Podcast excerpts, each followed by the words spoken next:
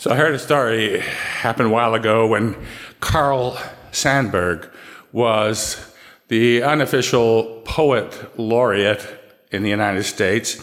A rookie reporter was assigned to interview him, and the reporter didn't want to mess up this golden opportunity to interview a great writer, and so he thought long and hard about the uh, questions he would ask Sandburg.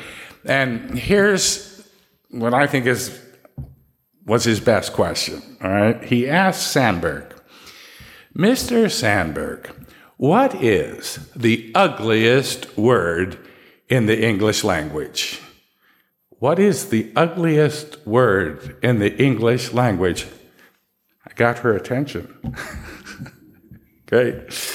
So, you know, he thought a long time. He, you know, mm, thinking about it and all. And then he responded, and uh, the reporter leans in with a pencil, you know, ready to get this ugly word. And Sandburg said, The ugliest word in the English language is, pausing for dramatic effect, exclusive. That's what he said the word, the ugliest word, is exclusive. Now, I'm wondering about that. He might be right. He might be right. Exclusive seems like a good word. I mean, as long as you're included in the tight circle it guards, right? Do you enjoy the service and the relaxed pace of an exclusive country club? Do you live in an exclusive neighborhood, a gated community? I have a friend of mine who uh, talks about his time when he lived in an exclusive gated community. He was in the state penitentiary in Arizona. Well, I mean, there are different, I suppose, exclusive communities, right? Um, if it protects your privacy, protects your privilege, allows you to associate with uh, like minded, like people stationed in life. But I wonder, how does the word exclusive feel to those who are excluded? I mean, it feels like a stiff arm in the face. You know, door slam closed. You're not welcome here. Double bolting from the inside. Exclusive says, You're not welcome here. And for this reason, I don't think that God is very fond of the word exclusive, right? especially when we reflect on that first reading. I told you I was going to talk about Acts of the Apostles, our first reading. Yeah, in our Acts of the Apostles, it shows God's effort to redraw the exclusive boundaries, to tear down the separating walls, he sent the gospel to the Samaritans. Now that that was really an amazing thing. You see, all the first Christians were Jewish. And Jews and Samaritans despised each other. So that Jews would go and announce the good news to Samaritans was an incredible thing. Incredible. Uh, now, what does it mean for us? Well, it means that God includes all people. And this is a difficult lesson for some people. I mean, it's just amazing how people find ways to divide themselves from other people. It could be the skin color, the eye shape, texture of the hair, the politics, you know, the river runs through it. I don't know. We seem to have an amazing ability to divide ourselves up. And maybe it's something that we kind of inherit from an early age. You know, we, when we're little kids, we, we learn to love the faces that we recognize first, you know, mommy and daddy and, you know, the people that look like us. Then have you ever seen a little child discover their face in the mirror for the first time? You know, they're fascinated by it, you know. It's such a great moment, like beginning to walk. But they fall in love with the people that look like them. And so we I suppose, learn to love most easily the people that look like us, our color, our language, our traditions, our flag. The music director over at uh, Visitation, where I'm from, she told me, "No, you got to go to Ireland. You got it. I've never been." She said, "You got to go. Everybody look. You'll you'll see everybody that looks like you."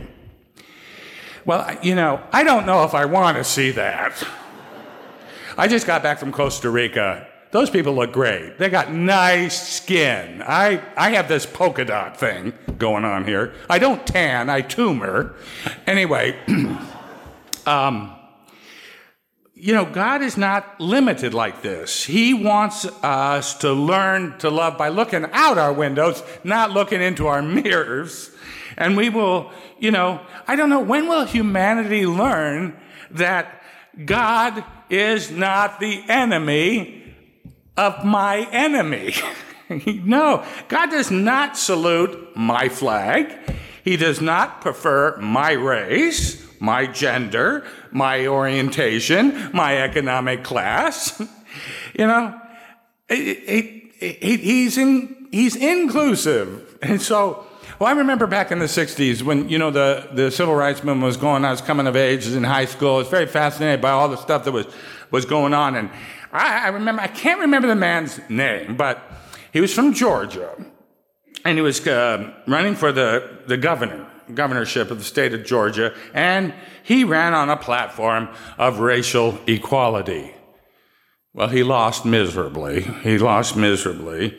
But uh, one time when he was giving a speech, a heckler, you know, interrupts him uh, when he's on the he's he's talking on the courthouse steps. This heckler interrupts him and says, uh, you know, where do you get all those ideas about racial equality? Are you some kind of a communist? and, and I remember the uh, the the, uh, the candidate calmly says, um, he pointed across the the square in front of the courthouse to a church steeple, and he said, uh, "I got those. I got these ideas over there. I got them in church." well, we know there were a lot of Christians who were involved in the civil rights movement, and um, you know, but I, I think about that, and you know, it's easy for us to love Samaritans. We don't know any of them, right? but uh, the Samaritans in my life, in your life, again, you have to remember the hostility and the animosity between these people. Who do I find difficult to love? Who scratches my comfort zone in this world? How do I feel about God's passionate love for them? Would I go and share the gospel with them as uh, Peter did and John? And it made all the difference to the Samaritans when the Holy Spirit fell on the Samaritans, it was the very same Spirit that fell on Peter and John at Pentecost. And Paul would later write there's, there are many gifts, there's lots of diversity, many gifts, but the same Spirit. God's radical inclusiveness, as bad as the Samaritans needed the Holy Spirit, the apostles also needed to see the Holy Spirit fall on the Samaritans. And here's, I think, an, another lesson we can get out of this um, passage God's exclusive nature is oftentimes best learned by those who have felt excluded. Notice, notice the movement of God's uh, Spirit with the uh, Samaritans. It was spurred on by the persecution of the church. You see, all the original Christians were Jewish, and Christianity was seen as kind of a sect within Judaism. But then it became threatening to the authorities. Christianity was seen now as a heretical sect of Judaism by the authorities, and as such, they wanted to purify it. They, it became a threat. And so the persecution began. This Christianity had to be stamped out.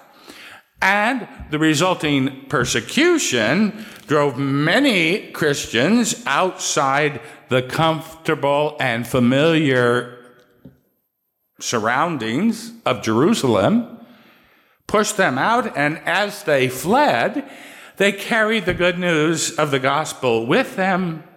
Jesus, who told them to take that good news to the ends of the earth, Samaria, and the uttermost outskirts of the world, it was persecution that drove them, forced them to take the message. Now, isn't it just like God to bring out a good result from uh, such an evil? The authorities meant to eliminate Christianity, but their brutality spread Christianity like a, you know, the seeds of a dandelion. And the same thing has occurred, you know, in, in my lifetime. I remember, you know, godless com- communists tried to wipe out Christianity, not just in Russia, but Poland, Yugoslavia, every. Well, communism is no longer there, but the church is. And it still goes on in China today, where Christians are being persecuted for their faith. Um, so we have some little children here with us, and I'm going to tell a story about I'm going to conclude with this little story about four children, and their ages were 10, 8, 6, and 4. And they all lived in separate bedrooms in a big house of their parents along a hallway. And the oldest boy posted a sign on his bedroom door that said, Keep out. all right? Now, if you have younger siblings, you might uh, understand this.